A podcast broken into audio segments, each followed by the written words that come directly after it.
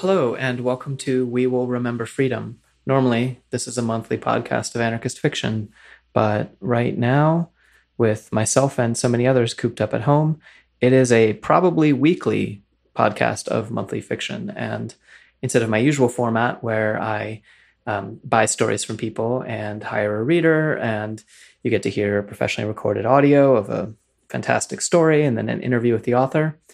For the moment, I'm going to do a thing where I'm going to read my own stories to you in my own voice. And I'm doing that to alleviate my own boredom, but also because I think maybe some folks will be interested to hear these stories. Uh, I'm your host, Margaret Killjoy. Um, I'm going to do this podcast a little bit more conversationally than usual in that it's not going to be as edited um, because, well, life is short. I don't know. So, this first story is called Imagine a World So Forgiving. I wrote this story at Clarion West, a writer's workshop I went to in 2015, and I wrote it under the tutelage of Nalo Hopkinson, who had a lot to say about how characters and people talk to themselves when no one is around it's kind of that element that made me decide to pick this story as the first story. I tend to talk to myself when no one's around pretty quickly, like less than a day of no conversation with a human, and I definitely narrate things out loud instead of in my head. The story was published by Fireside Fiction in 2016, and I was inspired to write it by a piece of art by Josham Harpy called Terraform. A lot of what I wrote in 2015 were responses to nihilism, and I guess the story is no different in that regard.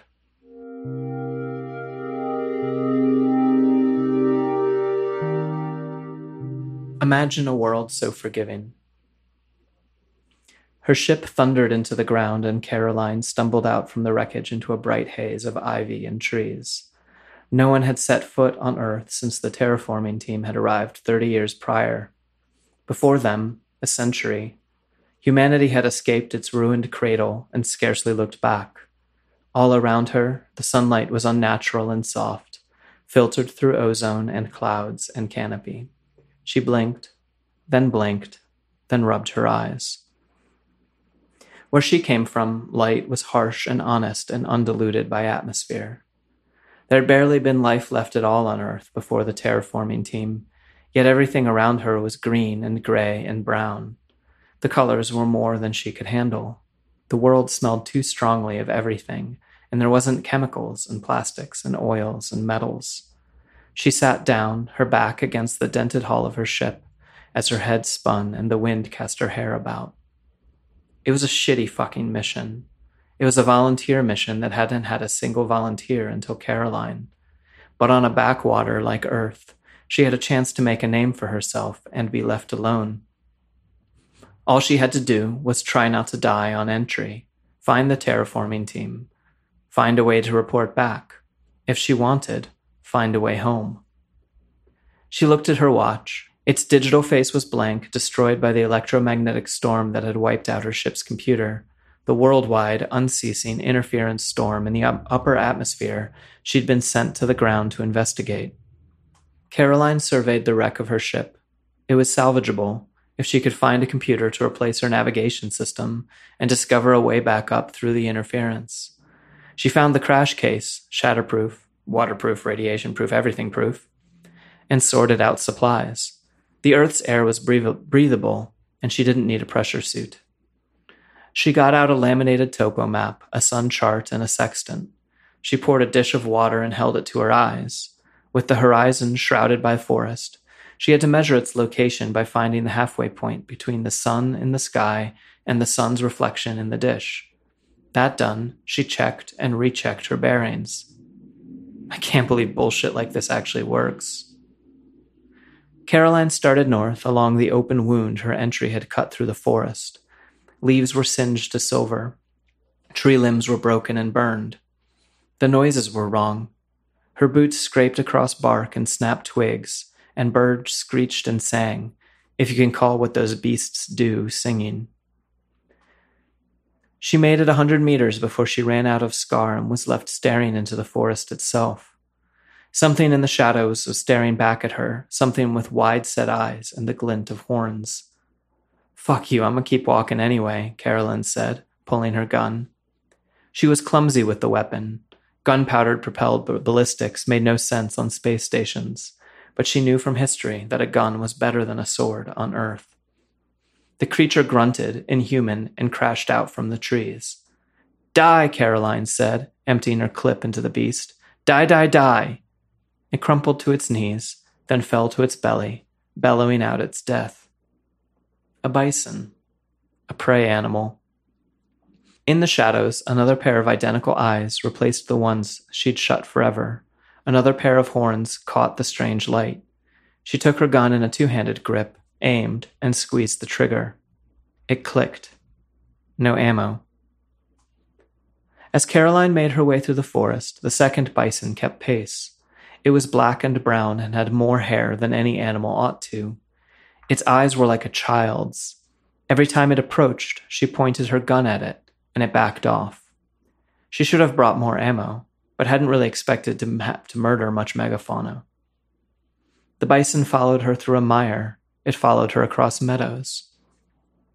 It followed her past three scrubbing towers. Each was a silent, gleaming monolith, tall as the trees, surrounded by 30 meters of desolation. Each smelled of ozone. Each suffused the air with static. Caroline reached a steep banked creek. Fuck off, bison, she said as she crossed a fallen log too narrow for the beast. The bison leapt from one bank to the other. We're not going to be friends, Caroline said. Dozens of times over the course of hours, she caught brief glimpses of other animals staring from branches, from behind trees and ferns and bushes. She stopped on an outcropping of rock, took off her boots, and stared in minor horror at the blisters on her feet. Walking 10 kilometers on Earth was nothing like walking 10 kilometers around the circumference of an observatory in space. She took out her map, showed it to the bison that stood five meters distant. Almost there, she said to the creature. Another kilometer, if that. The bison stared at her. She didn't like how slowly it blinked. Maybe I shouldn't talk to you. Maybe I should only talk to me. The corpse was propped against the bunker door, and bees wove their way in and out through holes in the dead man's pressure suit as a skull looked out his helmet. The Terraform logo, an oak tree with roots as wide as its branches, was stitched to the suit's sleeve and etched into the door. The hum of the bees was louder than the sound of the birds nested in the black alder and ash, louder even than the breathing of the bison that she still kept at bay with the empty pistol. Caroline knocked the corpse to the ground with a large stick and reached for the door. Locked. The sound of her thermite torch drowned out the bees, and Caroline started into the hinges with the flame. The smell was chemical and reassuring. She didn't hear the bees approach, but she felt them sting her. One got her in the arm, and she dropped the torch just as the door fell off its hinges, and she ran into the building as bees stung her arms, legs, and throat. At the end of the hall, she flung open a fire door and slammed it shut behind her. Stairs went down into the earth, and so did Caroline. Adrenaline and will gave her the strength to overcome the pain, but she clung to the banister for balance. Soft blue light filtered up from the stairwell, and after three floors, she was bathed in the glow of LEDs. Underground, she realized, the electronics still worked. Underground, the world still made some sense. The next floor down, there was another suit with another skeleton, the textured metal floor, nearby, littered with the bodies of thousands of dead bees. She went another floor, and there were three more skulls grinning out of three more suits. More dead bees, as thick on the ground as Martian dust. The pain in her limbs surged, and she steadied herself on the wall before continuing. The next landing held another fifteen corpses, these gathered by a hatch in the floor. They've been trying to get through. It's, it's cool. Who cares if everyone was eaten by bees? She shivered, letting the fear course its way through her, let it run through its biochemical cycle. She reached for the hatch, found it unlocked, and continued her descent. The stairs ended in the center of a vast hall. A beam of sunlight fell out of a mirror sided skylight and cut shadows across the floor, overwhelming the dim overhead lights and their comforting blue glow. An assortment of terminals and lab equipment lined every wall, while, in the far distance, a single figure sat in a single office chair. The figure wasn't in a pressure suit, but it wasn't moving, and Caroline presumed the obvious. Hey, dead man, what's up with your project? Why'd you all get eaten by bees? We ran into complications. The baritone voice boomed down the hall. The figure stood and turned, pacing toward her. He stepped through the ray of sunlight. He was tall, unaccountably tall, and white like more people used to be. He wore a dead man's smile and loose black clothes that hung off his skeletal frame. As quickly as he'd passed into the light, he passed out of it. What, uh, what complications? Caroline was sweating, her empty gun gripped tight in her hand. You're from space? he asked. He was close enough she could smell his rotten breath. Yeah. You came to check on us? Yeah. Are you stuck on Earth now? he asked. Maybe. So it goes, he said. The success of the mission, she started, is more important than the survival of its agents, he finished. Yeah. Do you know, the man said, in everything I've read, everything I've found and studied in my 30 years on the surface of the earth, do you know people here used to believe the reverse? Can you imagine a world so forgiving that a species could survive such cavalier individualism? With the daylight behind her, Caroline's eyes couldn't adjust to the dark. The man remained bathed in shadow. The earth forgave and it forgave again, time after time, he continued, until the day it didn't. So, what's gone wrong with the project? Nothing's gone wrong, the man said. There were complications. You've seen the complications. But there's a, a, a storm now since you got here. Wipes out electronics, means no one can really live here. It was rocks and sand when we got here, the man said. All over the planet, rocks and sand. Amoebas. I suspect multicellular life may have continued in the ocean, but I don't know. We got here, and the planet was too hot for complex life, too much garbage in the atmosphere so we designed and built the towers. They don't just scrape carbon and methane from the air, they attract it from every corner of the globe. But they, they fuck up something in the atmosphere in the process. Our original mission parameters were short sighted. When your goal is to terraform the Earth, you can't ignore variables. You can't ignore what caused the problem in the first place. How soon do you think we can turn it off? The towers solve two problems at once. They sequester carbon and they hinder technological civilization. We did something similar with our reintroduction of flora and fauna. We've engineered life to propagate quickly and to have that rapid propagation taper off after a few generations. But that's only the half of it. Caroline took a half step away from the man, almost collapsed from the pain in her legs. Consider the Portuguese man of war. It's not a jellyfish. It's not a single animal at all. It's a colony of animals specialized to their individual tasks, comparable to the cells in a body. If life on Earth is to survive, the entire biome needs to work in a similar fashion. Thus, we're engineering the Earth itself to act in its own self interest. You, you train the fucking bees to kill people. We've altered the genetics of every element of the planet's fauna to make it recognize and confront essential ills. Humanity is a cancer. It has always been a cancer. Uh, uh, everyone else tried to stop you, didn't they? So you killed them with, with bees. It will take millennia, but the seeds are sown and the wild will retake the earth. God's creatures will stand sentinel. Only one mission remains to us Jesus, what else? Blow up all the space habitats? Man is a cancer. We cannot allow its recurrence. A fuck you, Carolyn said. She raised the gun, pulled the trigger.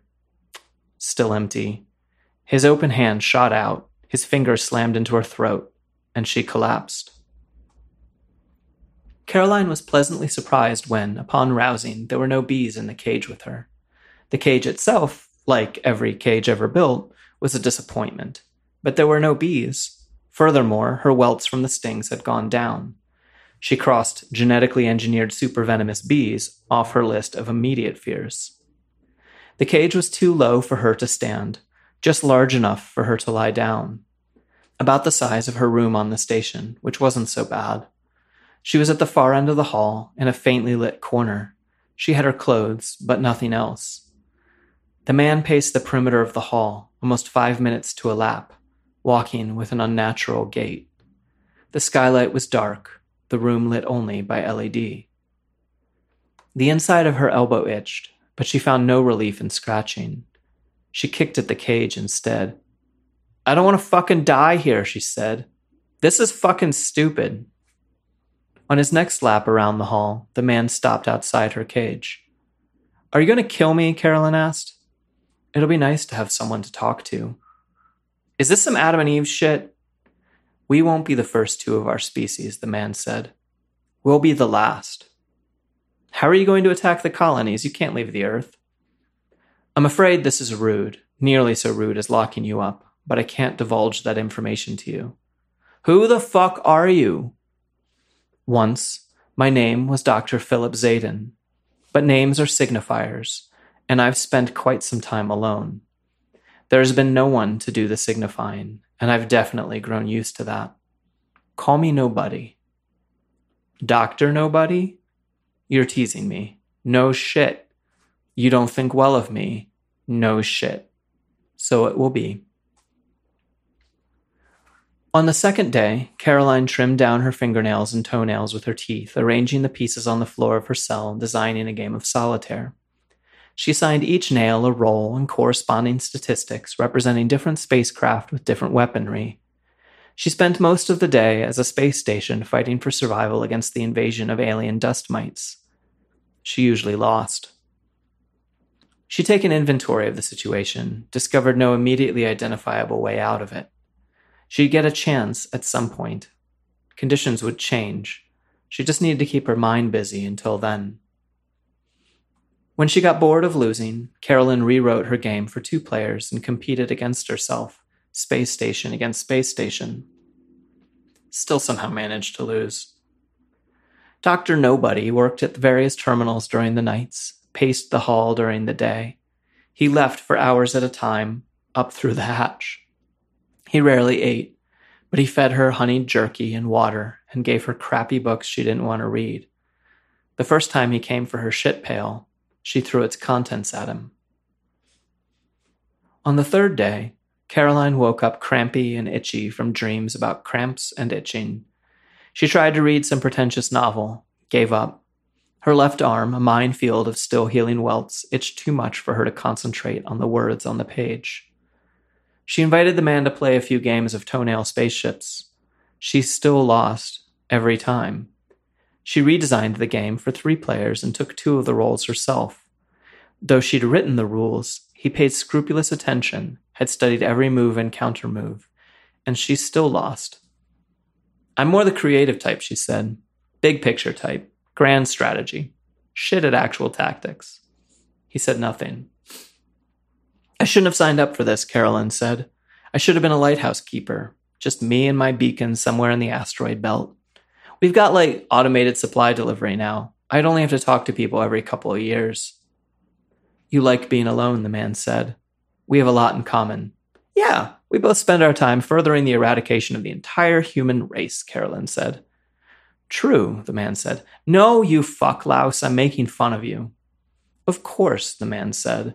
He was smiling that piece of shit skull smile.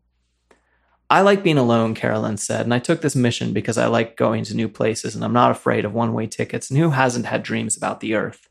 Though honestly, it's kind of a shit place to live, I think. You're all wrong. And I think you know you're all wrong.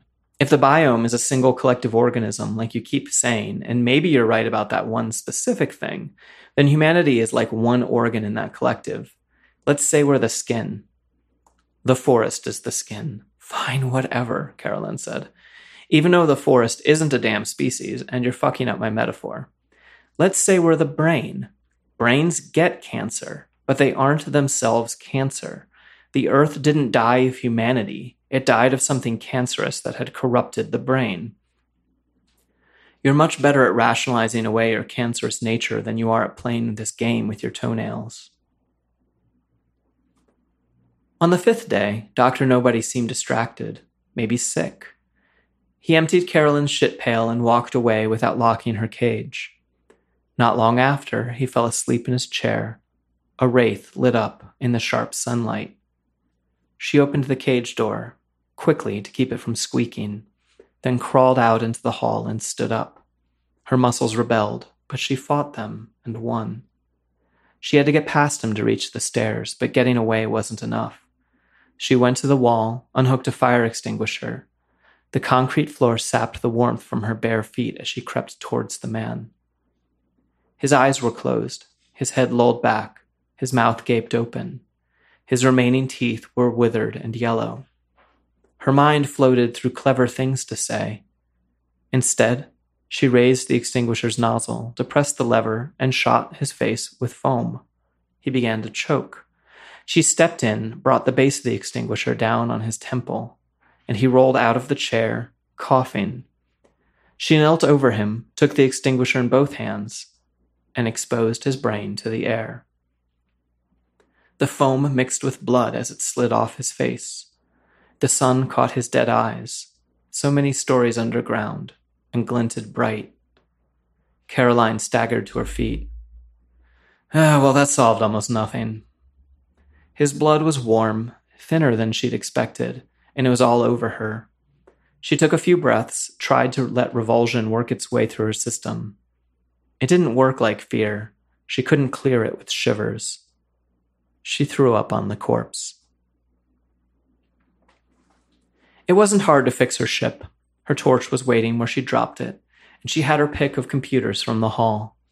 Even shutting off the towers and the electromagnetism was dead simple, involving software clearly designed for the layperson.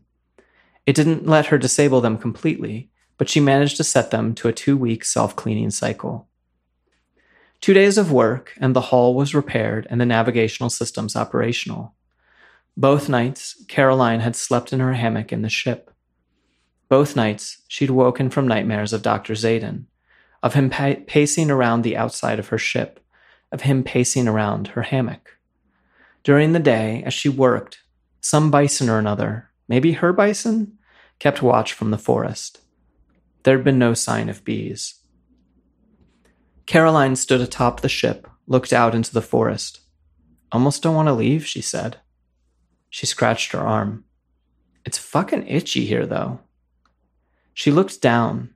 At the inside of her elbow, along with the rash she'd raised there, was a puncture.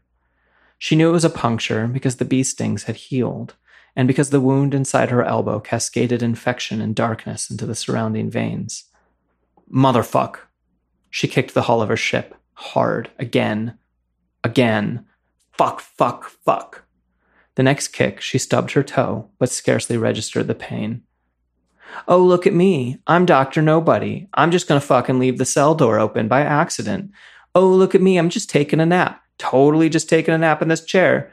Totally not just waiting for that stupid space girl to fucking murder me as part of my fucking plan to fucking convince her she's escaped so she flies off into space with some really communicable disease I shot her up with that's engineered to fucking kill the entire human race. Totally not doing that at all.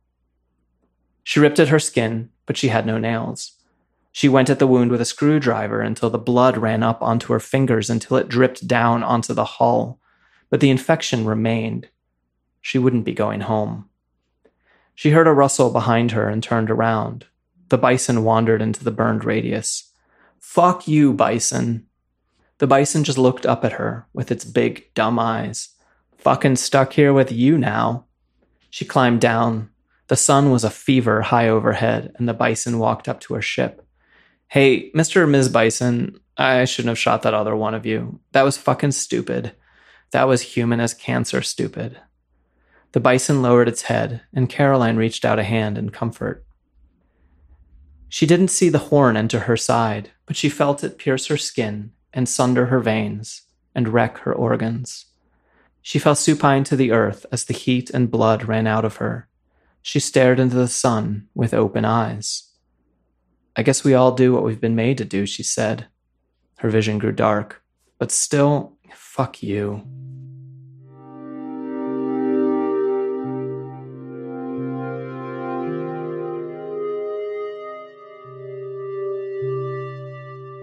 Thanks for listening.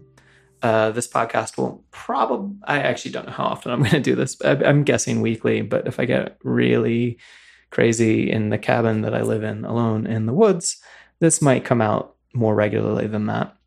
I hope you enjoyed it. And um, thanks so much. If you want to see me continue to do more work, my living is mostly that people support me on Patreon so I can run podcasts and make zines and try and advocate the overthrow of government and capitalism and all those things.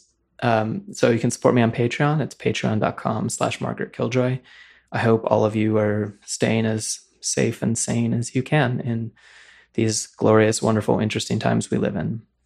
All right, take care.